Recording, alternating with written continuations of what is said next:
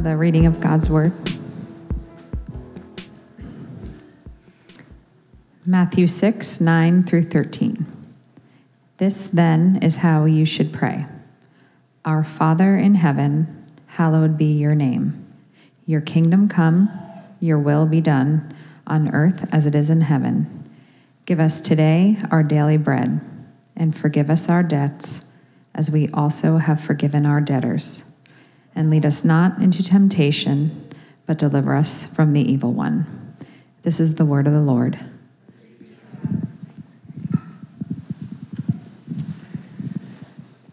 Cool. Well, let's uh, let's start in prayer. Father, I, I just thank you for this morning, um, that we can all gather in this space together. And I pray as we're going over this passage in your prayer, um, give us today our daily bread, that even as multiple needs and desires and wants have been voiced this morning in, in faith, um, that by whatever means, naturally or supernaturally, that you would meet those needs and that, um, that you would move in this space and yeah, that you would just comfort and um, just by your spirit um, lift up in by your grace um, each heart this morning. In Jesus' name, amen. Well, cool. Good morning. As Dan said, my name's Aaron. Um, my wife and I are going to start a community group, as he said, and we're really excited to do that. And I'm really honored to get to teach this morning. So thanks for, uh, yeah, clapping for me, not booing me out. Then that's nice. Um, so we uh, we've been going through line by line through what is called the Lord's Prayer or the the Our Father, um, more traditionally. It is Jesus' response to his disciples coming to him and asking him, uh, Lord, teach us to pray. And so, for the uh, first half of the prayer that we've already covered, it should be up on the screen. So, uh, this is the first half that we've already gone through. This then is how you should pray Our Father in heaven, hallowed be your name. Your kingdom come, your will be done on earth as it is in heaven. And so, in this second half of the prayer, um, it sort of takes a turn. This, uh, this, the first half is all about um, asking these things of God. The whole prayer is asking things of God. But this second half is about as us being followers of Jesus who desire all these all those things from the first half of the prayer to come about. All the things that we need for those things to happen. And so we're going to cover the first line of that second half this morning. And it's um, give us today our daily bread.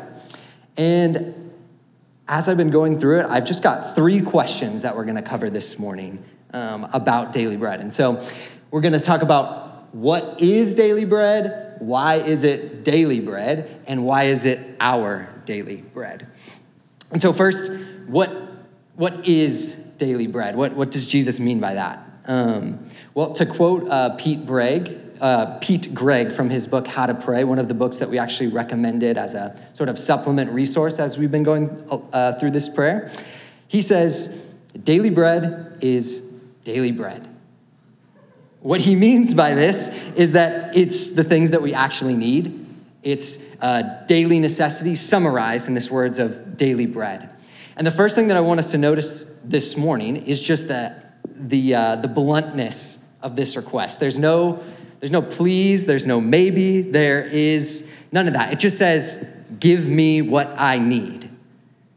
This type of prayer, uh, asking for stuff, is in terms of like Christian theology is often called petition, asking of something, asking for something. And it's probably what most of us think about when we think about prayer. It's everybody at some point has prayed for something. Whether you're religious or not, you have made a request. Um, but I think it's really important for us to, as Christians, for us to remember that we do not pray to a nameless or a impersonal God, um, but rather the exact opposite. We pray to a God who calls himself Father. Um, and as we've been talking about, as we've been going through this prayer, he calls himself Father, and he is also the holy and otherworldly God who created and sustains the universe. Uh, Dan laid this out a few weeks ago, and he used the terms uh, transcendent, which means kind of outside, working outside of, and immanent, which means he's close, he's near, he's working inside of. And so, if you're joining us for the first time this morning, or maybe missed a couple of those teachings, really encourage you to go back and like re-listen to those, and kind of as you go through this, as we go through this prayer together, I think that would be um, really beneficial for us. Um, but, anyways, we believe that this transcendent and immanent God came down to earth and lived a real human life as a man named Jesus of Nazareth. And the reason that I, I, lay all this out, this kind of setup here, is I want us to really just wrap our, our heads and hearts around this line of the prayer God, the creator and sustainer of the universe, the transcendent and immanent God, is teaching his disciples, the people that want to follow him, to pray like this Give me what I need. So I want you to imagine this morning, um, like a little kid, like running around a house, maybe running around this room. They do that often after the gathering. And just think for a second what is one of the things that kids do most often? They just ask, they ask for stuff. It's, it's like one of, if not the most prominent things that little children do. And how do they ask? They just ask. It's, there's no ifs, ands, or buts. They just do it. There might be some like screaming involved and yelling, but they just ask. And, and so this morning, this is partly where we learn to grow in this area of the prayer. As we all know, kids ask for things and sometimes don't even know what they're asking for. Uh, I know there are many times where I am asking something of God, praying for him, where he must be like looking at me like a parent of a child who's like, I need that butcher knife on the kitchen counter and I want it so bad. And he's just like, no, that's not, you, you don't need that. Um, and so as we pray this prayer, we mature from a child who asks for absolutely everything we need to a disciple who believes that God knows what we need more than what we think we know we need. Because what we see as needs a lot of the time are wants. Now, I'm not saying it's wrong to pray for wants and desires. I think we should. But the promise from the Our Father is to give us what we need our daily bread. And again, what we think is a need does not always match up with what God sees as a need. However, as we talk about that, it, it can be really hard to discern what that is. And so I don't want you to be discouraged of like, like, do I have to pray the right words, like only the thing that God sees as the right need for me to pray? My encouragement would be this it's this growth doesn't happen from two months of praying for daily bread, but rather a whole lifetime of following Jesus in union with the work of the Spirit. And so, bring every need, want, and desire before your Father, because just like that parent of like the little kid running around the house asking for everything, he knows how to discern what we need and what we don't need. He is a good father, just like the parent of the child who won't give their, their kid the butcher knife that they need so desperately on the kitchen counter. Um, and so, daily bread. The next question that we're going to cover is why is it daily bread? Why is it daily bread? And so, when Jesus tells his disciples to pray for daily bread, he is responding to their request, Lord, teach us to pray. And in this response of, Give us today our daily bread, Jesus is connecting back to this historical moment from his people, the Jewish people, and it's called the Exodus. They, um, the Israelites, God liberated them from 400 years of slavery and oppression under Pharaoh in Egypt, and he leads them out to the wilderness. They're heading towards Mount Sinai, where he's going to make a covenant with them. However, if you ever read this story before, the desert really turns out not to be their favorite place. Um, in Exodus 16, verse 3, it says, They grumbled, saying, If we had only died by the Lord's hand in Egypt, there we sat around pots of meat and ate all the food we wanted. But you have brought us out into this desert to starve this entire assembly to death. They, they started, they're like saying this at Moses. They're sort of like turning on their appointed leaders, and things are like really not looking good. Moses is kind of freaking out and like yelling at God. It's like, it's not, it's not looking good. But God responds in the very next verse, and he says this He says, I will rain down bread from heaven for you the people are to go out each day and gather enough for that day. Now, this is a story that we could talk about like for a really long time, like for a whole teaching in, in and of itself, but we don't have time for that today. So basically, what happens is God literally rains bread down from heaven. They go out each day and gather what they need. If they take more than what they need, the bread like molds and it like gets all smelly and they can't eat it. Um, and so, what God is doing is He's only giving them what they need for each day. And so, what Jesus is doing by using this language of daily bread is He's connecting back to that real historical moment that is central to His people. And for those of us who have spent like any amount of time in church, you maybe have heard that story and it's like really easy to like ridicule the Israelites for what they're doing. It's like, you like sit there and you're like, don't they know that they were just saved from slavery? Like, why are they complaining? Why are some of them going out and gathering more bread? Like, don't they hear God saying that He is going to provide for them every day? And I, I, I want to be just somewhat blunt this morning of that we as Christians, followers of Jesus, are often uh, no different.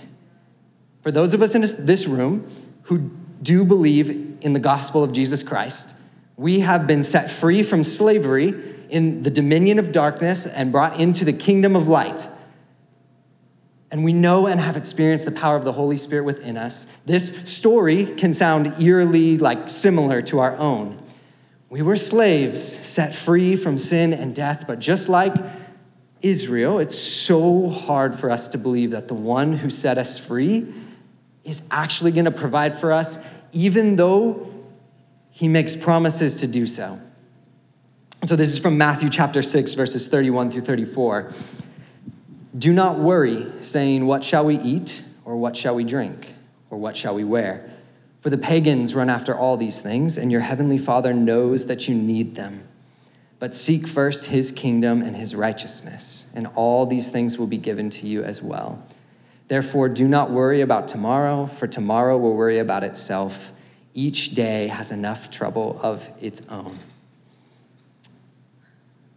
The primary way that the enemy wants to pull us away from God is making us doubt that he will provide for us when he says that he will. Remember what the snake said to Eve when he came to her? He said, Did God really say? And maybe for the Israelites, it sounded something like this Why did God bring you into this desert to die? He doesn't care about you. At least Pharaoh fed you and you had food.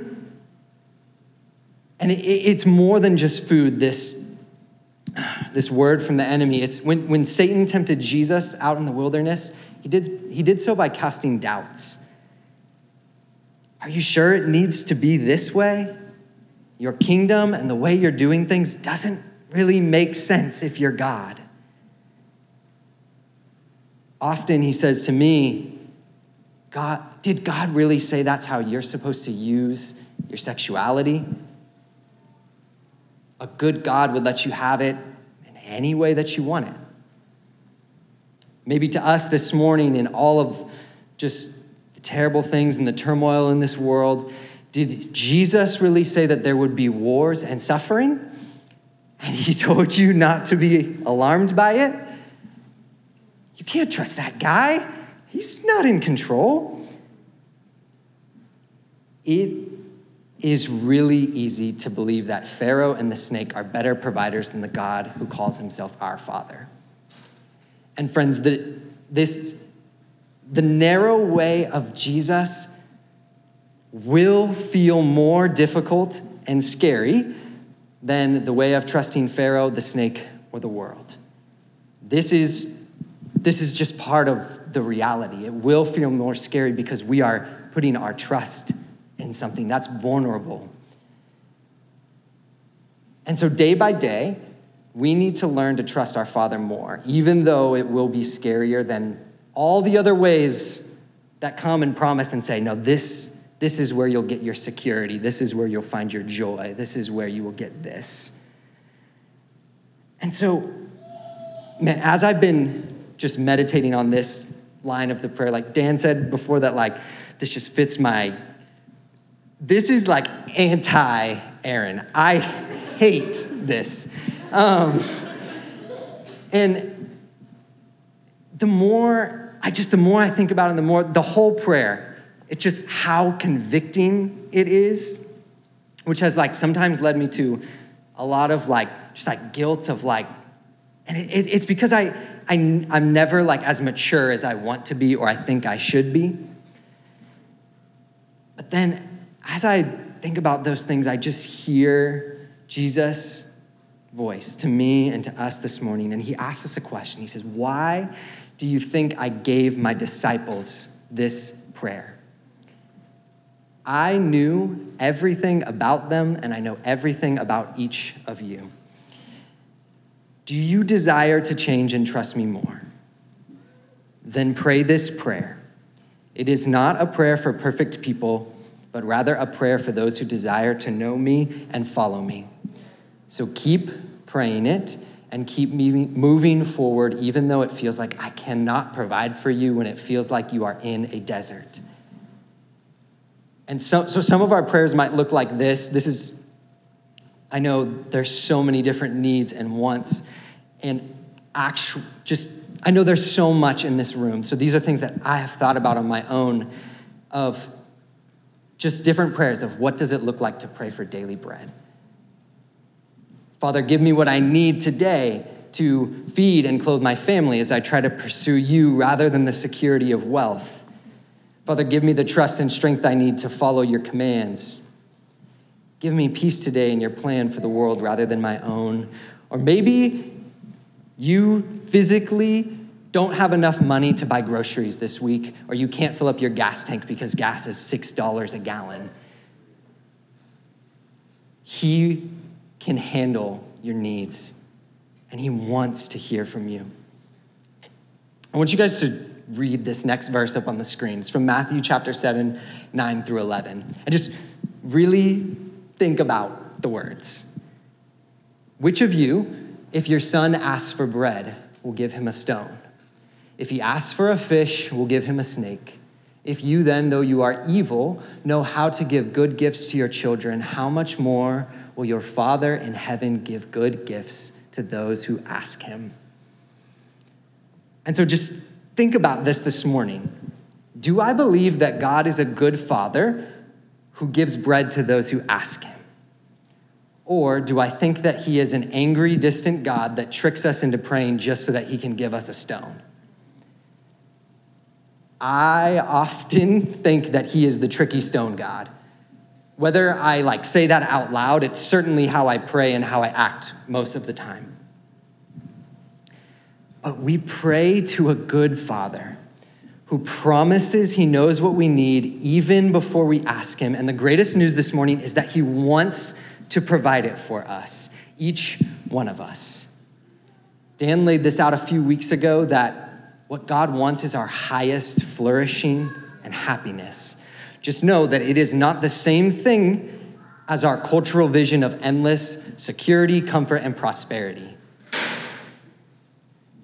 He is not the tricky stone God. He's a father who desires more than anything else to liberate slaves from worldly oppression, the grips of Satan, and the desires of the flesh.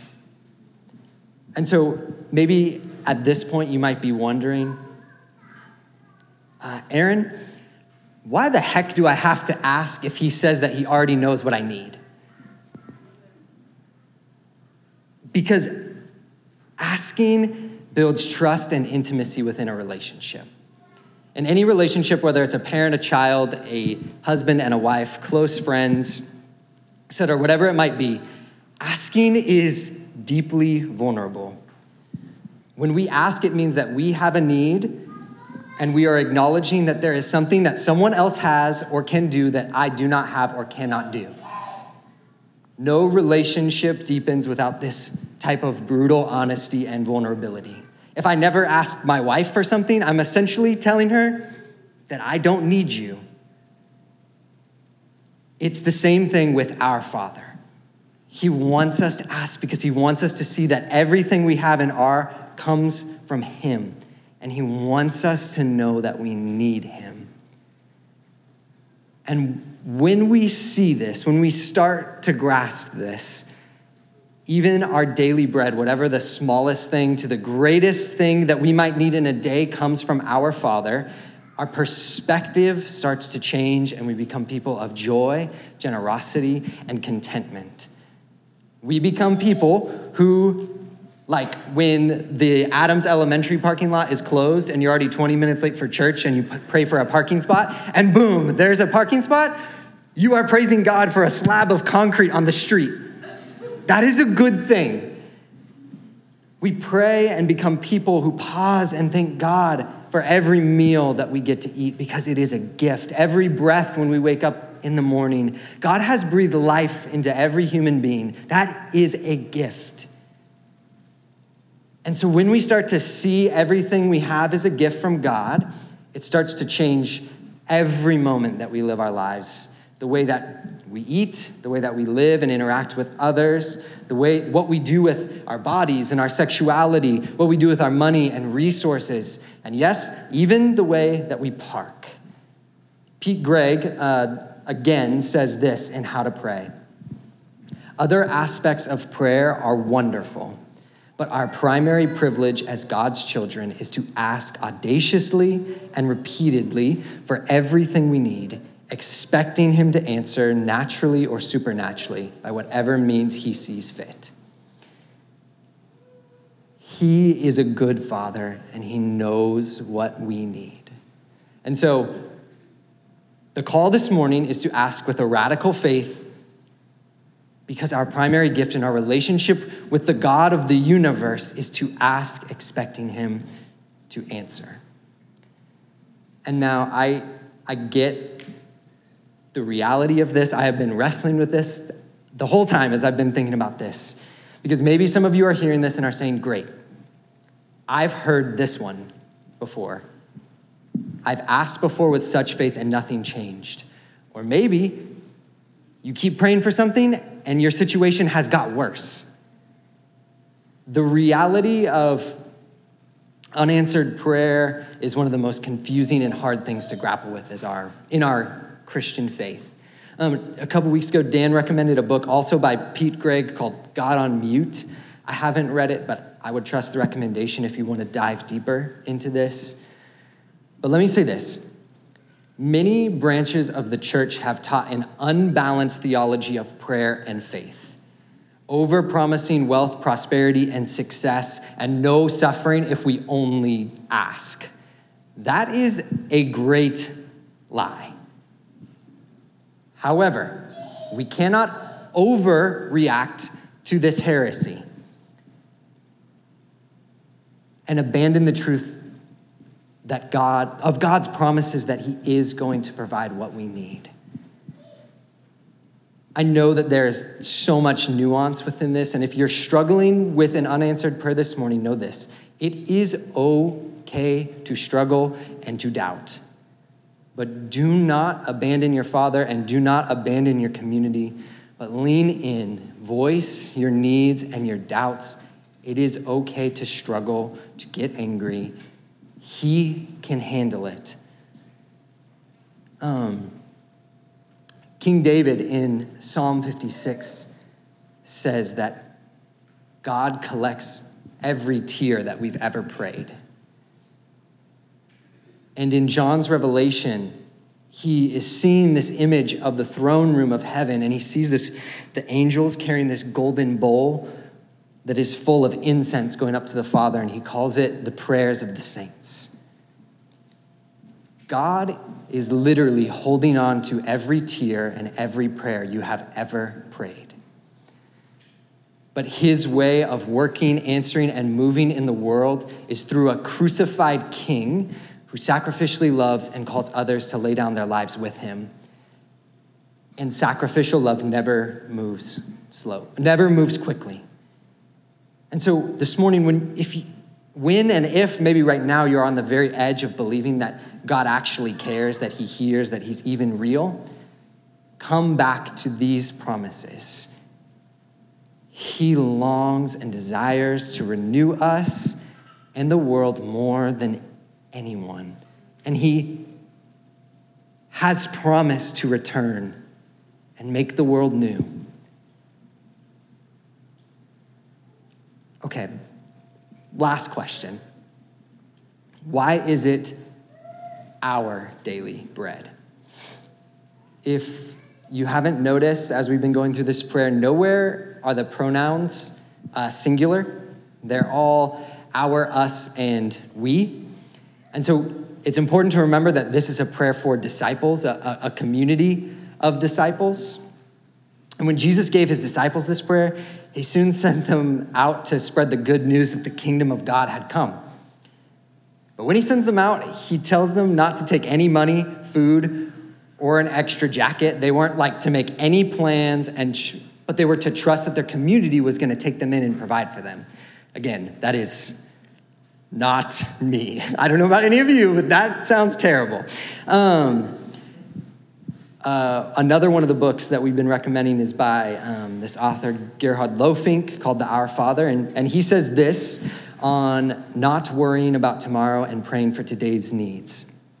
This kind of carefree attitude has nothing to do with being starry eyed, naive, otherworldly, and that is precisely, precisely because the group of disciples does not exist by itself.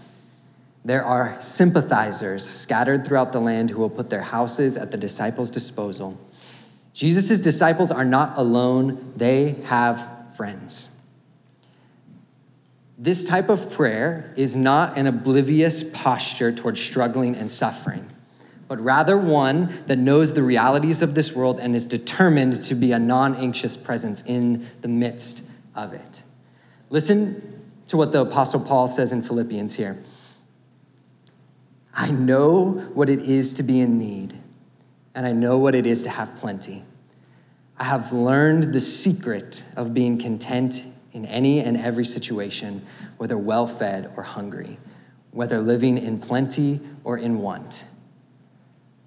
The secret that he's talking about, he talked about a few verses earlier. It is bringing every prayer and petition before God, for the peace of God will guard your hearts and minds in Christ Jesus. Paul was a Roman jailbird, basically running from town to town, getting chased by people who wanted to kill him. At one point, he got stoned literally to the brink of death. They stoned him and they were like, he's dead. And basically, like every time he steps on a ship, he gets shipwrecked on an island. This guy did not have it easy. This is not naive. And there are so many other stories in Scripture that display this type of posture. None of them are naive. We, the church, the people of God, the followers of Jesus, are called to be a community that is rooted in the promises of God in a broken world. And we do this together because one of God's primary ways of providing for us is through community with others. Here at Neighbors, we actually have a ministry called Love Thy Neighbor, where we specifically make needs known to one another and try to meet them like as a community. In this way, we get to become the answers to this prayer for each other. But notice the same principle applies here. Asking expresses a need and is deeply vulnerable. Being in a community is hard, scary, and risky but it's also one of the ways we get to experience the provision of God in our lives. And something happens when a community of people start praying this prayer and understands what it means. Hearts start to change. Remember, this is a prayer of disciples, for disciples, that is saying what God's will is, desire is, plan is. and kingdom is is better than my own. Shua talked about this a couple weeks ago. It's us exchanging our kingdom, will, and desires for his. To quote Gerhard Lohfink again, he says this The Our Father is primarily a prayer for disciples. Every line is about the disciples forgetting their own desires and plans for their lives and desiring only what God wills. In that sense, it is a dangerous prayer for anyone who prays it. This is a dangerous prayer that turns us into a generous people, which is certainly one of the most dangerous ideas in our self centered culture of idols of wealth and security.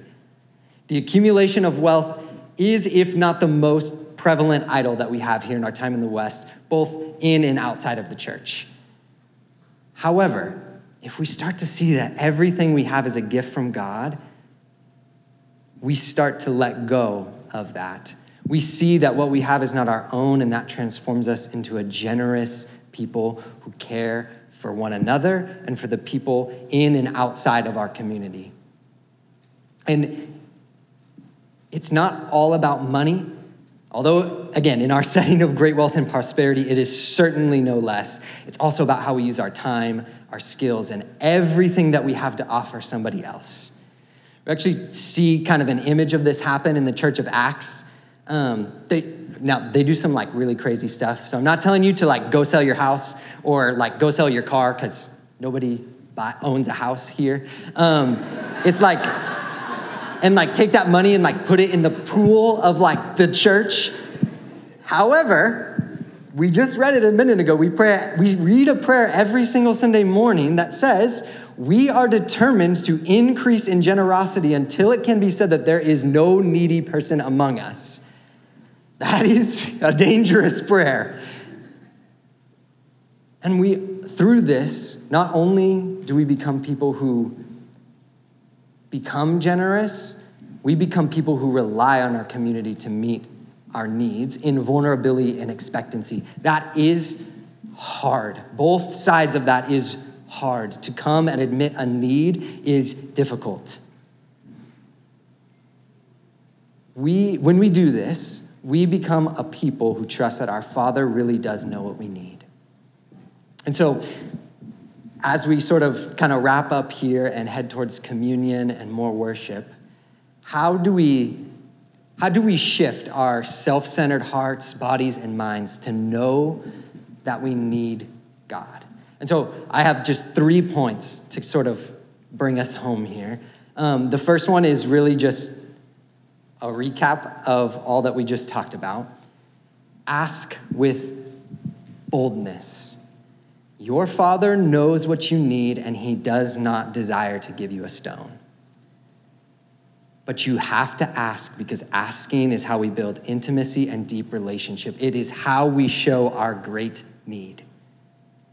So ask in boldness and don't stop asking because it is our primary gift as children of God to become people who ask things of God.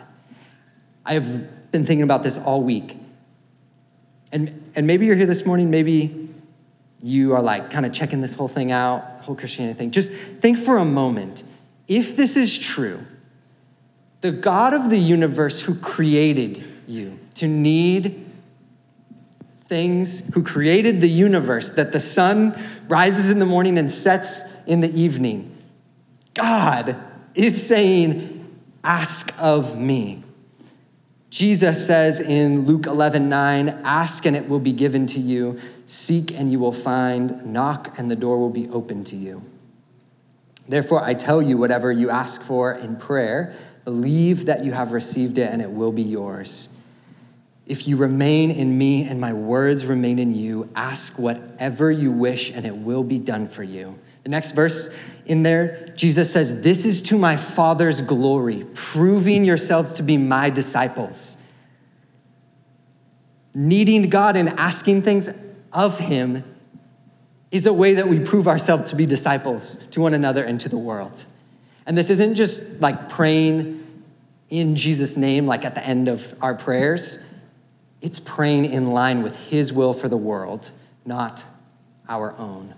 And remember again that the way of trusting Jesus will be more difficult, but the one who created you knows what it is you need for your greatest happiness and flourishing. Okay, number two, man does not live on bread alone.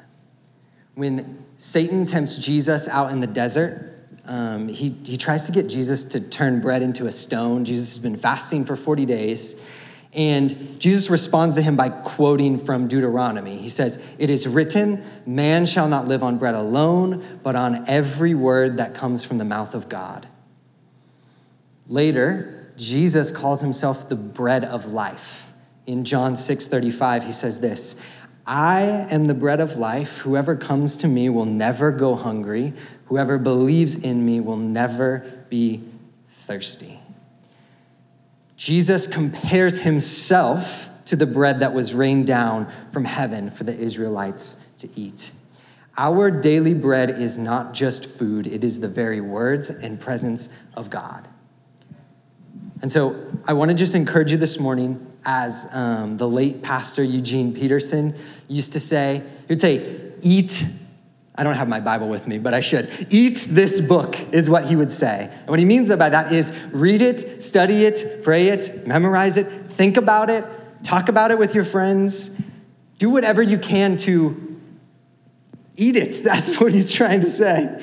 Um, and if you're doubtful this morning about um, that it is the words of God, that it has power and authority, I just encourage you to go and find some answers. I know it's a hard thing to like grasp. It's, it's okay to struggle with that. But just don't stay in your doubt and don't listen to people like deconstructing on TikTok. Let your doubts drive you to actually seek answers and go and read it for yourself. Because what Jesus is claiming is that everything we need is in Him. That is a bold claim then, now, and forever. And the primary way that we find him is by reading this collection of books that we call the Bible. So I challenge you this morning don't shy away from your questions and doubts, but lean into them and search for their answers like your very life depends on it because that's what Jesus is claiming. Last point as we come to an end here know that we need the cross. After Jesus says that he is the bread of life, he says this Very truly, I tell you, unless you eat the flesh of, the, the flesh of the Son of Man and drink his blood, you have no life in you. Now, as much as you might be like really weirded out by that statement, it's okay. So we're his Jewish peers around him in that time. They got like really confused and actually really angry. The text tells us after this that many of the disciples who were following Jesus at that point stopped doing so after he said this. And why we might wonder, and I think it's because Jesus is saying that you need me and you need only me. And people didn't want that. We are going to take communion in a few moments. It's um, this moment where actual physical bread and spiritual bread meet together in bread and cup, in bread and wine. And in that, we look back and we remember to the work of Jesus, of salvation, and complete forgiveness on the cross. And we also look forward to the great wedding feast of the Lamb, where people from every tribe, tongue, and nation will be gathered in full communion with God, with each other, and there will be no more tears to collect and no more prayers to be left unanswered. Jesus calls this his real food and real drink. I'm going to take the liberty of calling it this morning our truest daily bread this morning. Maturity in knowing that we need God. We've, we've talked about how this prayer, that our Father, matures and grows us. Maturity in growing from this is that we come to realize that knowing our need for God and asking for daily bread is realizing that we actually never grow up from this. We only realize more and more our great need and the world's great need for God. And as I just have been thinking about this. I think Jesus wants to just come and, in a very soft way, ask all of us a question this morning. Do you know that you need me? And do you know that I died for you to both give you what you need and to show you the depths of my love for you? God's kingdom will come and his will will be done on earth as it is in heaven only by people who know that they need God and they know that they need what Jesus accomplished for us on the cross. The cross where Jesus hung and died and all our sin, shame, and guilt is an act as an act of obedience to the will of the Father is the ultimate expression of heaven coming to earth. Paul says this in 2 Corinthians 5:15, and he died for all that those who live should no longer live for themselves, but for him who died for them and was raised again. We can like look around the world and see how much other people and the world needs God's kingdom and his will, but we also have to see that we need it and that we need him. Only then will we be people who usher in the kingdom of God. Coming to believe that your Father knows what you need even before you pray it is coming to believe that we need Him more than we ever imagined. So this morning,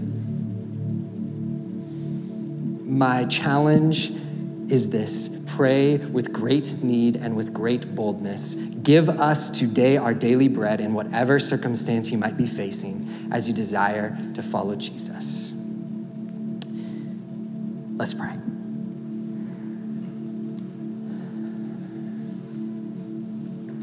Father, um, Jesus and Holy Spirit, I pray again that in miraculous ways you would answer the desires, wants, and needs of this community. And I pray that by the grace of your Spirit that you would comfort every heart in this room and I pray that with a greater clarity and conviction, that we would understand our great need for you and that it is for our greatest happiness and flourishing, and also for the world's greatest happiness and flourishing. I pray that we would be people who are surrendered to you, surrendered to one another, and that we would grow in love and faithfulness.